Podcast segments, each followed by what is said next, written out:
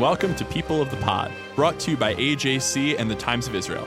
Each week, we take you beyond the headlines and help you understand what they all mean for Israel and the Jewish people. I'm Seffi Kogan. And I'm Manya Brachear Pashman.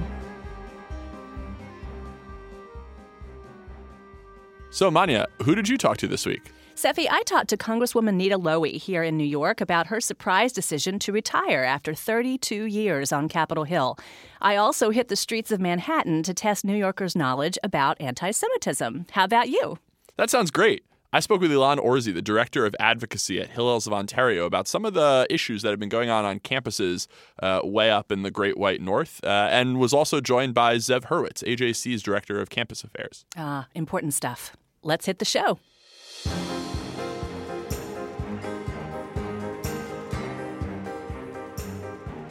Congresswoman Nita Lowey has served on Capitol Hill for 32 years, but on Yom Kippur this year, she reached a momentous decision to retire, surprising her constituents, her colleagues, maybe even herself. Congresswoman Lowey joins us today to talk about her impending retirement and all she has witnessed over the last three decades in Congress. Congresswoman, welcome. Thank you very much. It's a pleasure to be with you. You have been in Congress for 32 years.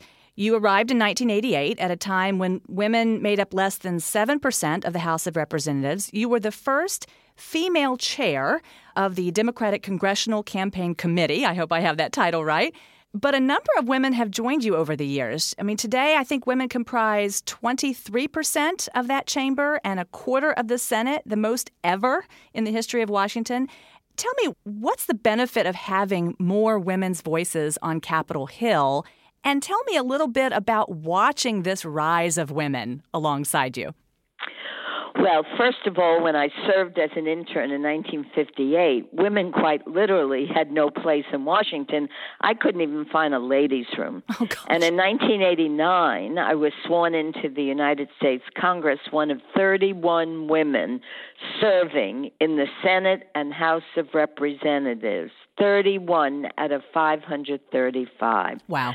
So I'm happy they added more ladies' rooms because today we have 126 women serving in the Congress, 25 in the Senate, and 101 in the House. That is more than four times as when I arrived 31 years ago. And for the first time in history, the House Appropriations Committee is not led by a man. Hmm. I became the ranking member of the full committee in 2012, and I was the first woman to hold that position. And now I'm the first woman, and I should add the first Jewish woman to chair the committee. Mm. And in fact, with my colleague Kay Granger serving as the top Republican appropriator, this is the first time in more than 30 40 years that two women have led any House committee. Wow. So I had no idea when I came to Congress that one day I would wield the power of the purse in Congress or that I would be one of four lawmakers, two of whom were women, negotiating the end to the longest ever partial government shutdown at the beginning of the year. Mm-hmm. So, why does that matter? In other words, what perspective do women bring to those kinds of conversations that had been missing previously? Well, let me say this there is no question that women have a different perspective, hmm.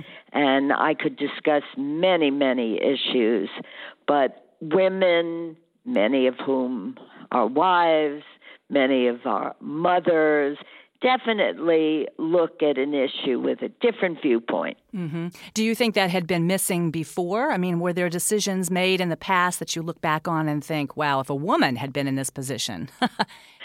you know, I don't really think about the past. Okay. I think about the future. I think about my role now. I think of the opportunity to make legislation and to serve my community, which is Westchester and Rockland. It used to be Queens, the Bronx, Southern Westchester, so I've had changing districts through the year. Mm-hmm. And frankly, I'm very proud of all that I've achieved working for and with the wonderful people in the lower Hudson Valley.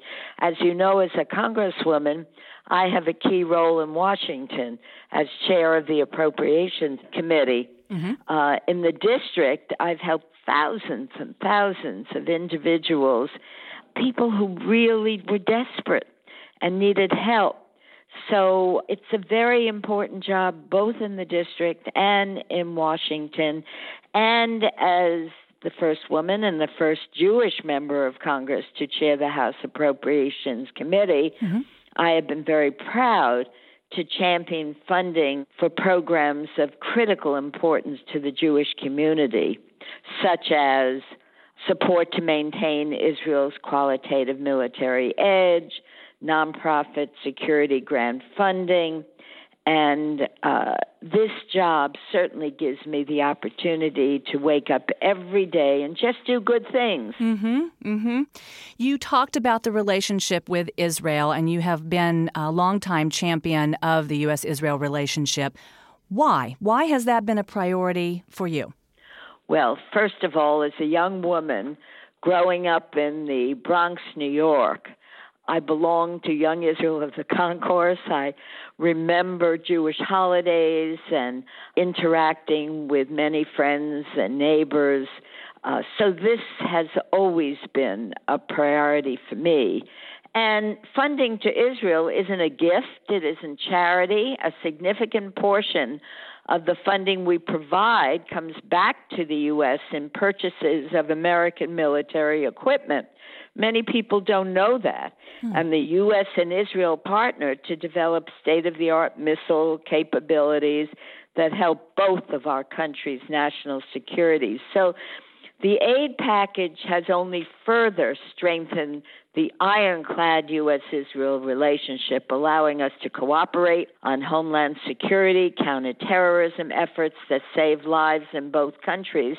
And with tensions flaring in almost all parts of the Middle East, our relationship with Israel is more important than ever. Mm-hmm. And when our allies, like Israel, are more secure, the United States benefits. Mm-hmm.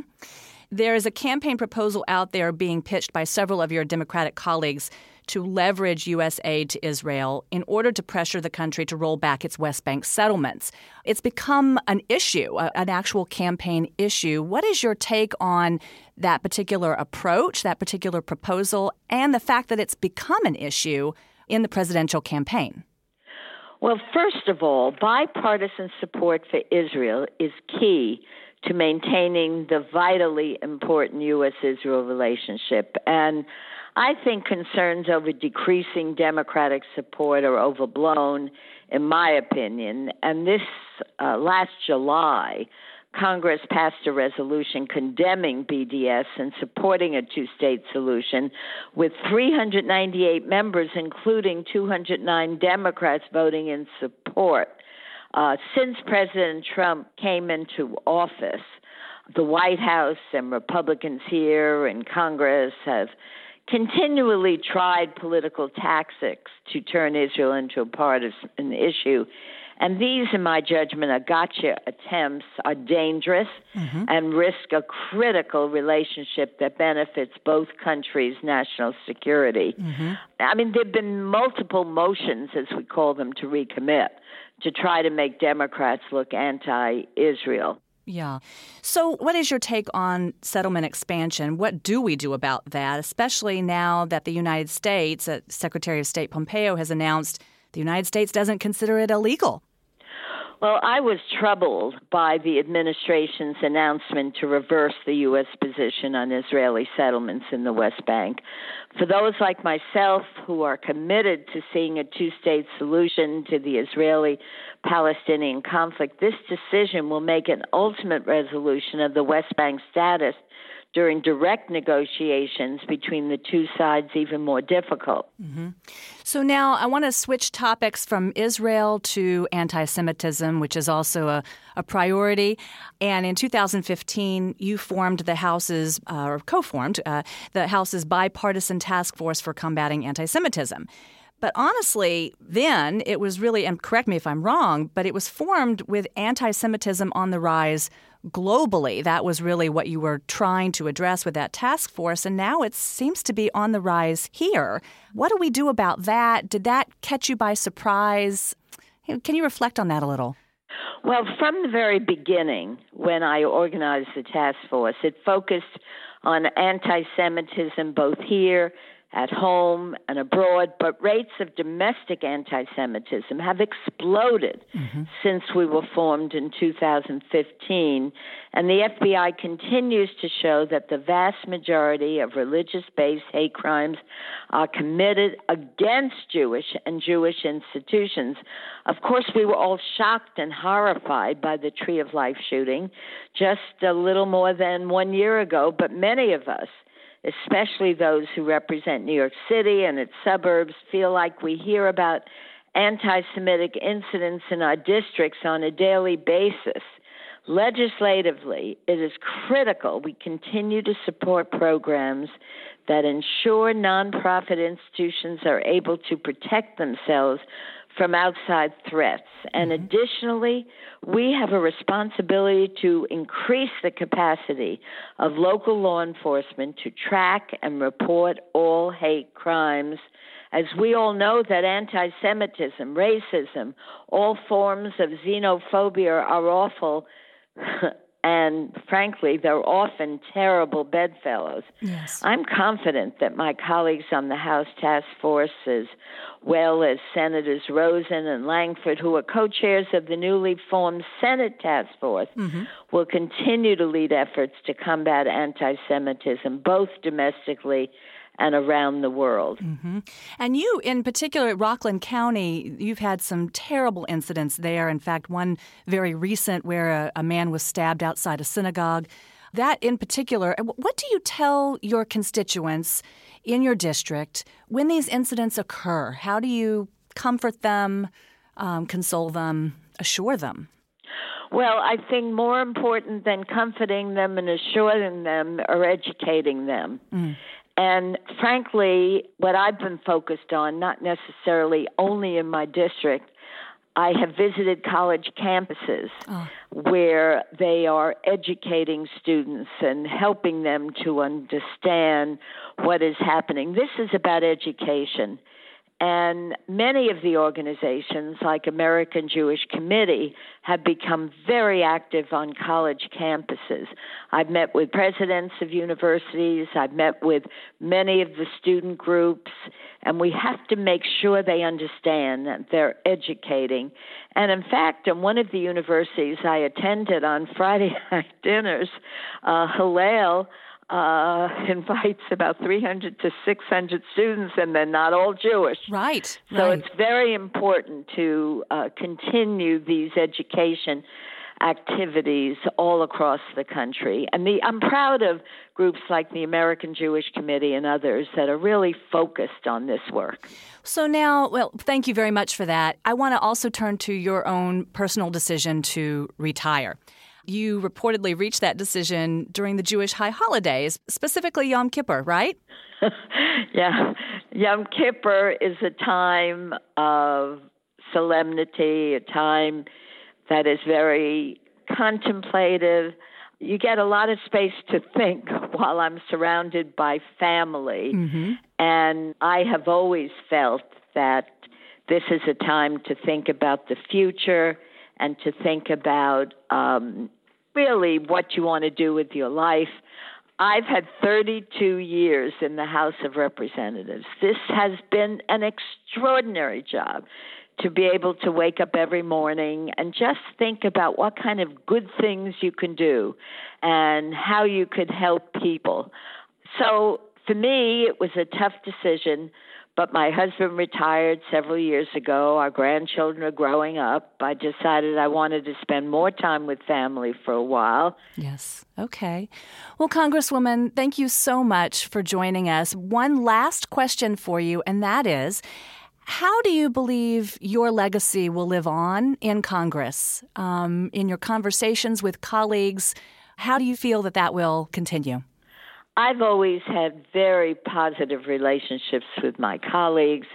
And as the head of the Appropriations Committee and someone who has always been very active in Black Jewish relations, in Jewish Christian relations, I would hope that many of the activities that I've been a part of, that perhaps I've inspired will continue. Thank you so much, Congresswoman. You're welcome. And enjoy your retirement.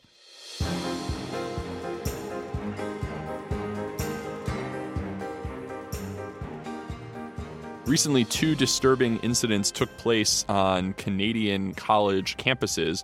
The first at the University of Toronto saw some students raise an objection to supporting kosher food on campus on the grounds that accommodating that religious need on campus could be seen as supporting a political choice. The second took place at York University, where violence broke out during a presentation from an Israeli speaker.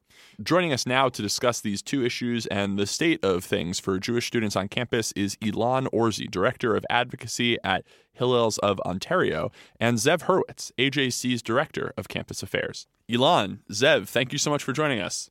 Thank you so much for having me. Happy to be here. Ilan, tell us more about what happened last week at York University and how we got to a point where violence is taking place on our campuses. For sure. Well, uh, York's campus environment is rather interesting. There are a, a few different campus presence from the Jewish community. Um, there is Hillel York, which uh, serves the bulk of the Jewish students on campus. Um, there is also a club called Hasbara York, which is connected to Hasbara Fellowships Canada. And um, lately, there's been a, a, new club that has popped up called Herut Canada, which is a new thing not only for York University but also for the Canadian community. Uh, it seems to be spearheaded by one individual student, but the club's presence on campus was noted a few weeks ago when uh, there was a little bit of trouble between um, them and actually getting accredited as a club on campus. Once they became accredited, they put into plans bringing a group called Reservists on Duty, which is a group of Israeli um, reserve soldiers who believe that they should be on pre- present on campuses in North America to discuss what's going on uh, in Israel, the truth about Israel, uh, dispel myths about the BDS movement, uh, anti Semitism, and anti Zionism, things of that nature. In 2017, uh, Hillel, Ontario actually brought them to a few campuses for a tour, and uh, we were planning on hosting them at Hillel Laurier, which is um, about an hour outside of Toronto to our west. Uh, it's one of our Hillel, Ontario campuses. Um, when the opportunity presented itself at Hillel York, however, to partner with Haywards on this um, opportunity, we declined. The reason being that we didn't feel that this program was uh, the right move for the campus environment at York. York University has been notorious in our community for uh, many years, unfortunately, for being a place that has a lot of uh, protests and feelings towards the Jewish community, specifically on the notion of uh, our community being in favor of the state of Israel. And uh, our approach over the last decade um, with Hillel York and now with Hillel Ontario has been to build bridges with other clubs and build connections individually rather than just sort of bring as many programs as we can to campus that we feel might be good. We'd rather do so in a more strategic and cohesive way with our campus partners. And we have had great strides in that area. In fact, the last time there was such a violent incident um, that involved the Jewish community at York, in my recollection, would be about a decade ago. Um, and uh, it's we're thankful to live in a environment where Jewish students enjoy a safe and vibrant campus experience on average, and that is true at York and every other campus that we work with. Um, but specifically at York, it takes a finer touch to find the right programs to bring and the right way to bring Israelis to campus. Mm-hmm. So, Ilan, at yeah. the risk of being too American, right? Sometimes from here in New York, Canada just kind of feels like America North. But obviously, there's, you know, Canada has its own political culture. Universities in Canada are not carbon copies of universities in America. So, you know, what else is going on vis a vis BDS, vis a vis, you know, related to the boycott, divestment, and sanctions movement in Canada? Would you say that the situation tends to be fairly good or less good? You know, how are you feeling writ large? We get that comment a lot from our friends to our south um, that America and Canada seem a lot alike. In this element, I think that we are different. Um, myself and our partners at the Center for Israel and Jewish Affairs, which is the advocacy wing of the Jewish Canadian community, um, we did a study a little while ago to look at BDS uh, successes, failures, etc., on Canadian campuses across the country. I can only speak to inside of this province in Ontario, but BDS has been very much on decline in terms of its success rate. Uh, there have been a number of opportunities in the last um, few years, including outside of this province, where there have been BDS resolutions or uh, attempts, even off campus, um, to promote BDS. And uh, that has fallen very much on deaf ears or has been stopped at uh, whatever opportunity. A great example of that is uh, the three leaders of the uh, last Canadian election, which happened not two months ago, for the NDP, which is the New Democratic Party, much like our uh, Socialist Party or Labour Party in Canada, the Liberal Party, which is the party currently in power under the direction of Prime Minister Justin Trudeau, and the Conservative Party under the direction of uh, Andrew Scheer all three major parties have taken stances against BDS in the past. Uh, and uh, we are very thankful that the three major parties in Canada um, moved that way, much like you see in the United States. On a more local level, councillors, mayors, provincial premiers, which is the Canadian equivalent to a governor, they have uh, very much taken the stance against BDS as well. That's true in Ontario, that's true in provinces to our west and to our east very much the Canadian political community stands against BDS, and that extends very much to campus. On the campus front, we have taken proactive measures at McGill University in Montreal, at Ryerson University here in Toronto, and at Western University, which is located in London, Ontario, about two hours to the west of Toronto. Um, those three university student unions have uh, adopted um, the Ottawa Protocol or the IHRA definition of anti Semitism, which specifically points to anti Semitism and anti Zionism overlapping in at least a number of situations. Um, and we believe that these proactive steps prove that the Canadian community on and off campus is moving away from BDS. The fact that BDS uh, motions are failing at a larger rate than they were maybe five or 10 years ago, I think speaks to that as well. Zev, does that tend to align with where things are in the States that, you know, Ilan just said BDS measures are failing, you know, at at record rates. Would you say that, that BDS tends to be failing in the States as well?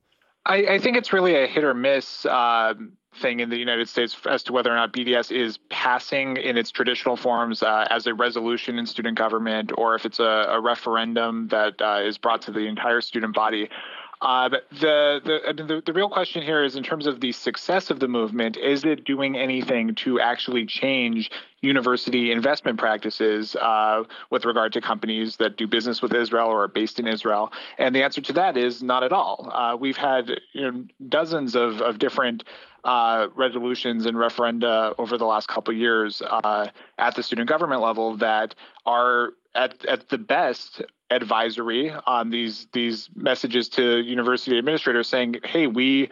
Uh, we, the student government here, are, are saying you need to pull these investments, and you, not a single university administration has gone ahead and changed how uh, the the school does in, does business or does uh, investments with uh, with Israel or with uh, Israeli companies.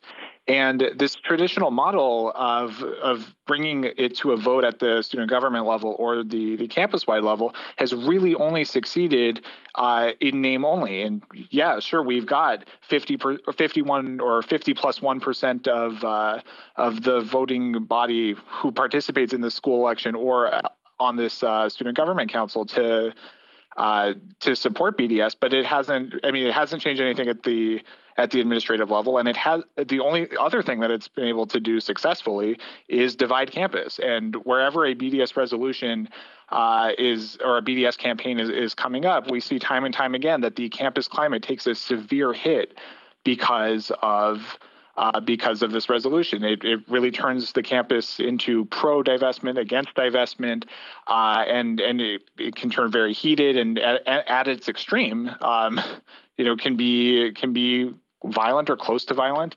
Um, thankfully, that's not been the case most of the time, but we're we're we're definitely increasingly seeing like more contentious uh, campus climate as a result of BDS coming to town. If I could just echo what Zev just said, I um, uh, the same is true when it comes to universities in Canada and their relationships uh, with Israeli universities or institutions. Um, the Center for Israel and Jewish Affairs works adamantly on that project, and we support them with that as much as we can. Where people feel that it is, you know, quote, the worst place for Jewish students on campus in Canada, um, namely places like McGill and York and U of T, those universities have rich ties um, with Israeli institutions or Israeli uh, universities, and that I think speaks to exactly what Zev was saying that the BDS movement is maybe succeeding, but only in name. Mm-hmm. Ilan, I would be remiss to not ask you about Jewish student morale right now at York after this incident and just in general. How are the students feeling about these problems that crop up? I think the most emphatic answer I can give to that is that students are feeling uh, conflicted. And the reason is because I think that many of the Jewish students who are on campus today, um, especially the students that we meet in uh, the Hillel York Lounge, which is on campus in the Student Center, um, many students feel that this wasn't a great strategy to begin with, but also, like us, condemn the violence and what happened uh, entirely. I was there um, during the uh, protest itself uh, with seven of my staff members, and we worked to ensure that as many Jewish students were not involved in the protests or weren't caught up in them trying to go to or from the event itself. Uh, and where we saw students of ours, we encouraged them to stay away we encouraged them to uh, make sure that they were safe at all times. After the event, our staff were on campus. We have a campus team of seven staff members at Hillel York. They all have been working diligently to connect with the Jewish students on campus, the ones who come in and out of our lounge, the ones who come to our daily programming, uh, and to figure out how they're feeling, to make sure that they understand that there is a place for them to be heard, and that where there are concerns, we can address them as best we can. We can coordinate with administration and campus security before events like these, as we did, but it's also important for us to uh, reach out to the students afterwards and make sure that they feel supported. I think that the average Jewish student at York today, it does feel supported by our community uh, via our staff, but I also think that they realize that we can't take for granted the campus community that we've built over the years. And it's only thanks to amazing students like the student executive uh, leaders that we have today, as well as the students who are just on campus for the first time. This is maybe their first year. They're, they're frosh students, is what we call them here in Canada. Um, when we when we see those students and they don't know the history of of Hillel York or of York University, or when this is the biggest touch point they have with the Jewish community, we make sure that they understand the reality on the ground, that they understand the services we can support them with. Mm-hmm. Zev, just to bring us home here, tell us about, from your expert position, uh, what have been the major trends regarding Israel on campus this semester? What should we be keeping an eye on? Sure. Uh, so the the probably uh, or almost definitely more concerning than uh, the traditional modality of, of, BDS being something that the, the student government is dealing with or, or, in student elections is this culture of try of, of anti-Israel activists just completely not willing to engage uh, in any sort of meaningful dialogue or uh, pluralistic conversation. Um, a, a, lot of this is due to, to anti normalization, the idea that uh, students that are supportive of Zionism or of the Jewish right to self determination, that holding on to that identity or that belief is enough to disqualify uh, a lot of anti-Israel activists from from even holding a, a conversation or a joint program. Um, certainly, certainly not a direct debate, but even to just coexist in the same spaces. Um, and and we're seeing this uh, this retreat from meaningful dialogue in a couple of forms. Uh, one is the renewed, and we, have seen this recently, uh, a couple of big instances the last uh, month or so, of the heckler's veto. Uh, the idea that students who don't approve of every single thing that, or anything that a, a guest speaker, or a lecturer, or a professor on campus is going to be talking about, coming in, uh, making noise, uh, disrupting. In some instances, we just saw this at Arizona State University, blocking the door so that the event can't proceed at all. And the goal here is to shut down speech that uh, anti Israel activists disagree with by not allowing that speech to take place, which is a, a direct violation of, uh, of, of the free speech. The same free speech which protects uh, the right to protest against something uh, should extend to the person who is there to speak in the first place. Um, so the heckler's veto has been used uh, against uh, Isra- Israeli speakers, uh, pro-Israel speakers. Tzipi Livni just had an event at uh, Duke University, uh, the former foreign minister of Israel, uh, was delayed for a significant amount of time until security can come in and remove folks who are just straight up disrupting the conversation. And it's very hard to make the argument that you disagree with somebody's speech and that's why you're protesting them if you won't even give them the chance to to say what that speech is.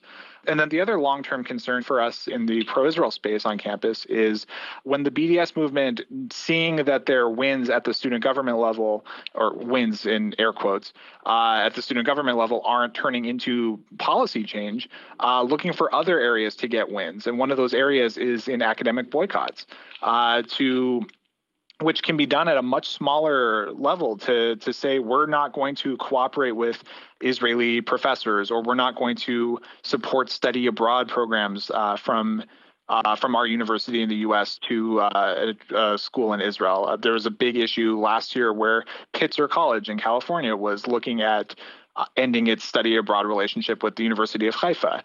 Um, and these are a lot lower hanging fruit for anti-Israel activists because it only takes a couple of uh, department chairs in or a, a, couple of administrators in in one academic department to say we're not going to have Israeli speakers here, we're not going to publish works of, of Israeli professors, or we're not going to send our students to a university in Israel. Uh, it only takes a couple of voices there to have policy change that um, that affects the academic freedom of students that are looking to engage with Israel.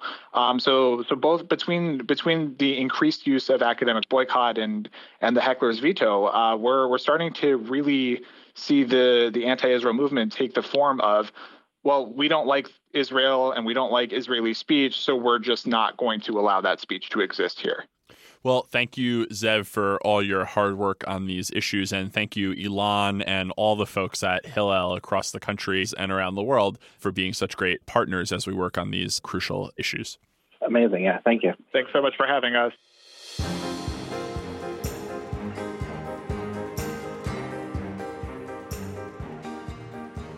Earlier this month, the American Jewish Committee published a glossary of anti Semitic terms titled Translate Hate. The point being, in order to fight anti Semitism, you have to know what it is. A lot of the terms were new to me, which got me thinking how many of them would be new to others as well. So I hit the streets of Manhattan with our producer, Kukong Do, and asked. A handful of folks were kind enough to make eye contact, only a handful, it's New York after all, and allowed me to give them a pop quiz. Here's a sample. The American Jewish Committee put out this guide on terms that are anti Semitic just to help people understand why certain words and terms are anti Semitic. Um, and so we're going around just to get voices from the streets of New York to find out whether or not you know some of these terms and whether you consider them anti Semitic. Have you ever heard of the term globalist? No. So I had never heard of it either when I came to work here. And so it refers to Jews who want to control the world, the globe, um, through uh, world banks, media, government. So now that I've shared that definition, yeah. is that an accurate definition? And now thinking about it, have you actually heard it before? I have not heard it. Uh, I also I don't know that that exists. Honestly, I don't think that uh, the the motivation of a religion, of people in that religion, would be to take over the world. I think uh, probably Jews, having survived Holocaust, are doing the best they can for themselves and not necessarily trying to take over the world. I've never heard it used. Do I think it's accurate? Um, I think that probably for a lot of different people, not just one race. I think a lot of people want to control the world. Yes, that I've heard to me, I always thought globalism was this chains of trade and the intricacies of uh, trade policy. But then I learned more about how people always attribute that to George Soros and all the crazy conspiracy theories that they always put on him, which is always wild. He's the conspiracy theorist for all things uh, from the right. Okay, and what is the conspiracy? I have no idea. I, I can't. All I know is they always mention George Soros and him spending money to, I guess, uh, have stage protests or stage whatever it is is always staged from George Soros. Do you recognize the term blood libel? I've heard it, but I don't. I can't say for sure that I know uh, the history of that term. Okay. So that is centuries old, and it is uh, refers to Jews who kidnap Christian children and use their blood to make matzah for Passover. Oh wow, that's insane. All right. So and it still exists today in different forms. I just know it's anti Semitic. I learned it when I was taking history of the Holocaust class. Do you believe people who are critical of Israel are anti Semitic? No. Critical of Israel's policies or critical of Israel's existence or both? N- neither. Only policies. If you're critical of their policies, I wouldn't say you're anti-Semitic. But if you're critical of just people being from Israel, then yeah, I would, that's wild. Yeah. All right. What's the difference? Well, the difference is sort of like America. Like we may uh, have bad foreign policies, such as the war in Iraq, but does that mean all Americans are bad? No. Everybody should be able to live in harmony, and no one should be able to dictate what anybody else does. So, do you consider someone who is critical of Israel to be anti Semitic?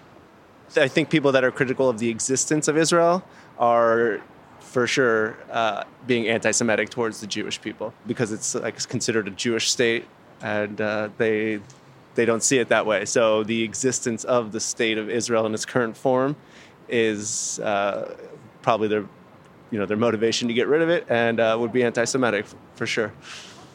Not necessarily. Okay. In what context uh, does it ever become anti-Semitic, or never? No, I mean if they're they're diff- they're different things. Like there's an overlap, like a Venn diagram, but like if you're anti-American, you're not inherently anti-Christian. Or if you're anti-Christian, you're not inherently like anti-American. Like a vast majority of people in Israel are Jewish. So like Netanyahu's not a good dude. Right? And so like you can be against the policies of a country based on their leader. Like one could easily argue that, you know, uh, America's in the crosshairs in that regard. So to be against a country or a regime is not necessarily to be against a religion. I tend to think they're anti-Semitic. Okay. Yeah, even if they're Jewish. Okay. Why? because it's every you know all Jewish people's homeland, and if if you're against our homeland, then you have to be in some way anti-Semitic.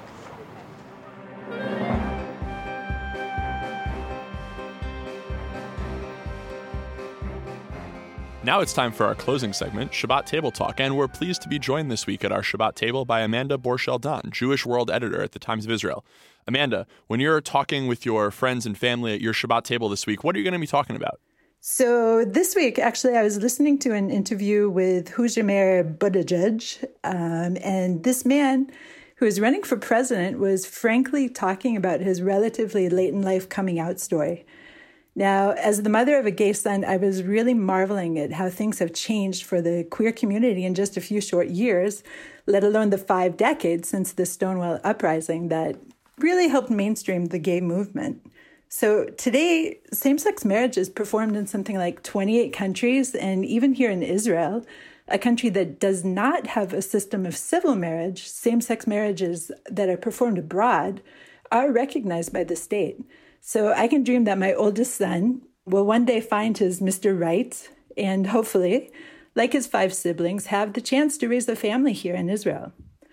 Now, my son, who is not yet 16, was born into an era in which he feels really comfortable being loud and proud.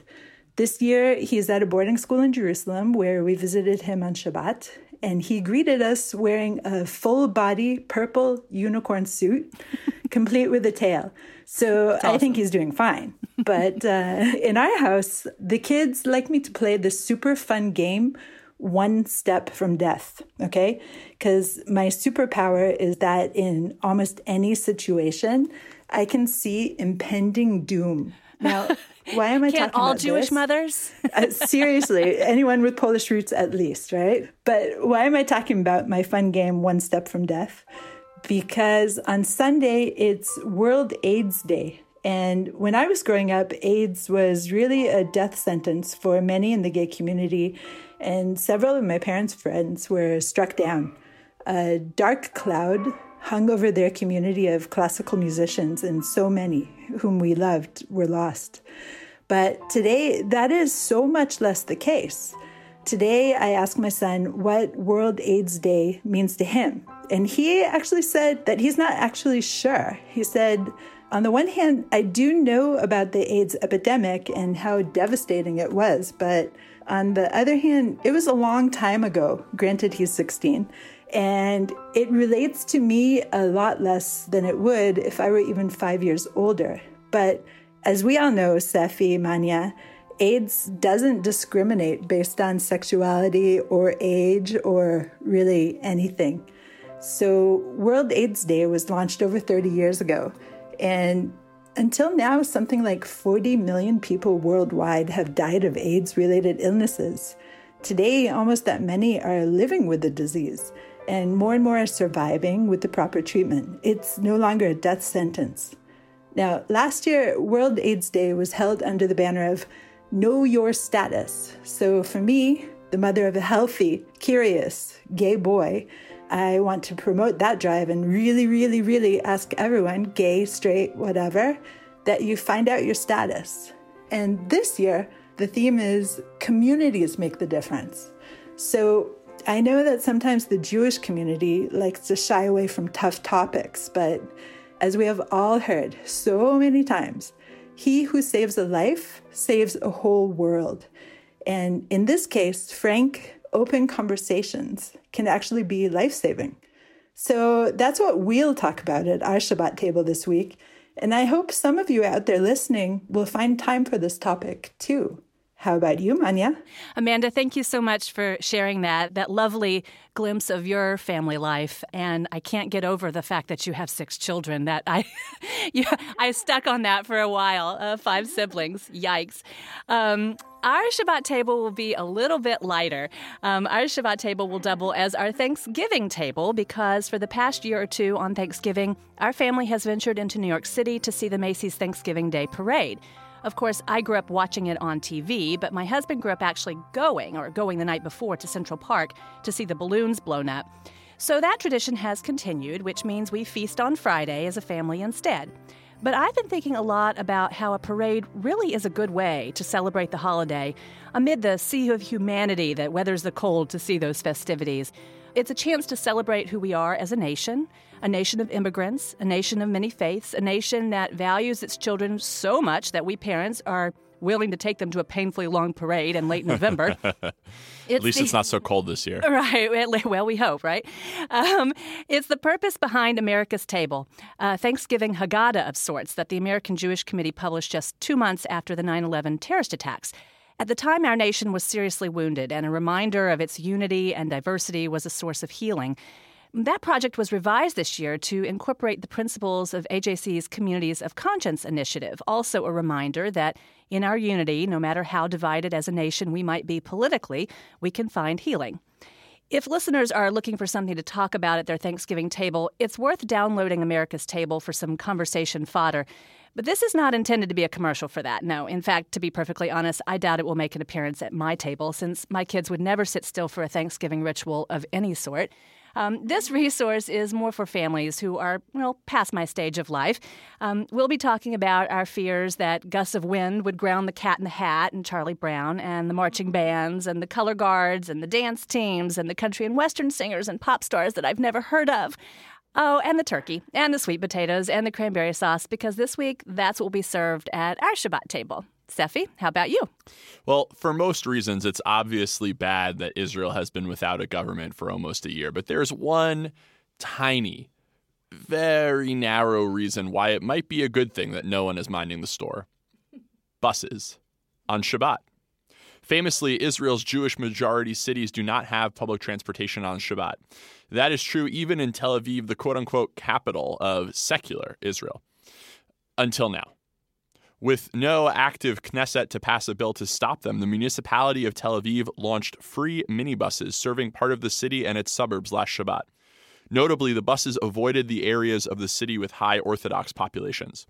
More than 10,000 passengers crammed the vans, so much so that the city announced that it would be putting full size buses into service in future weeks.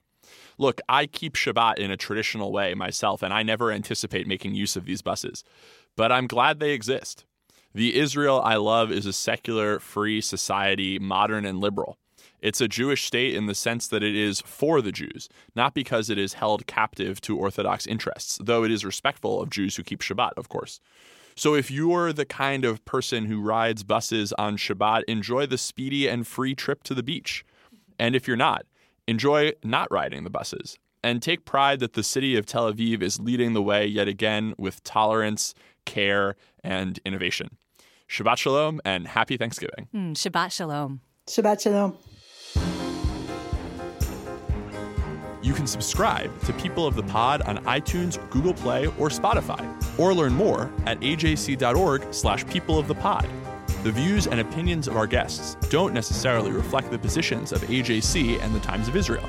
We'd love to hear your views and opinions or your questions. You can reach us at peopleofthepod at ajc.org.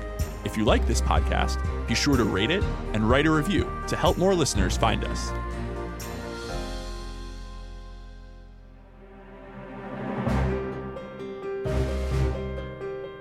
Thank you for listening. This episode is brought to you by AJC and the Times of Israel. Our producer is Kukong Do. Our sound engineer is TK Broderick. Tune in next week for another episode of People of the Pod.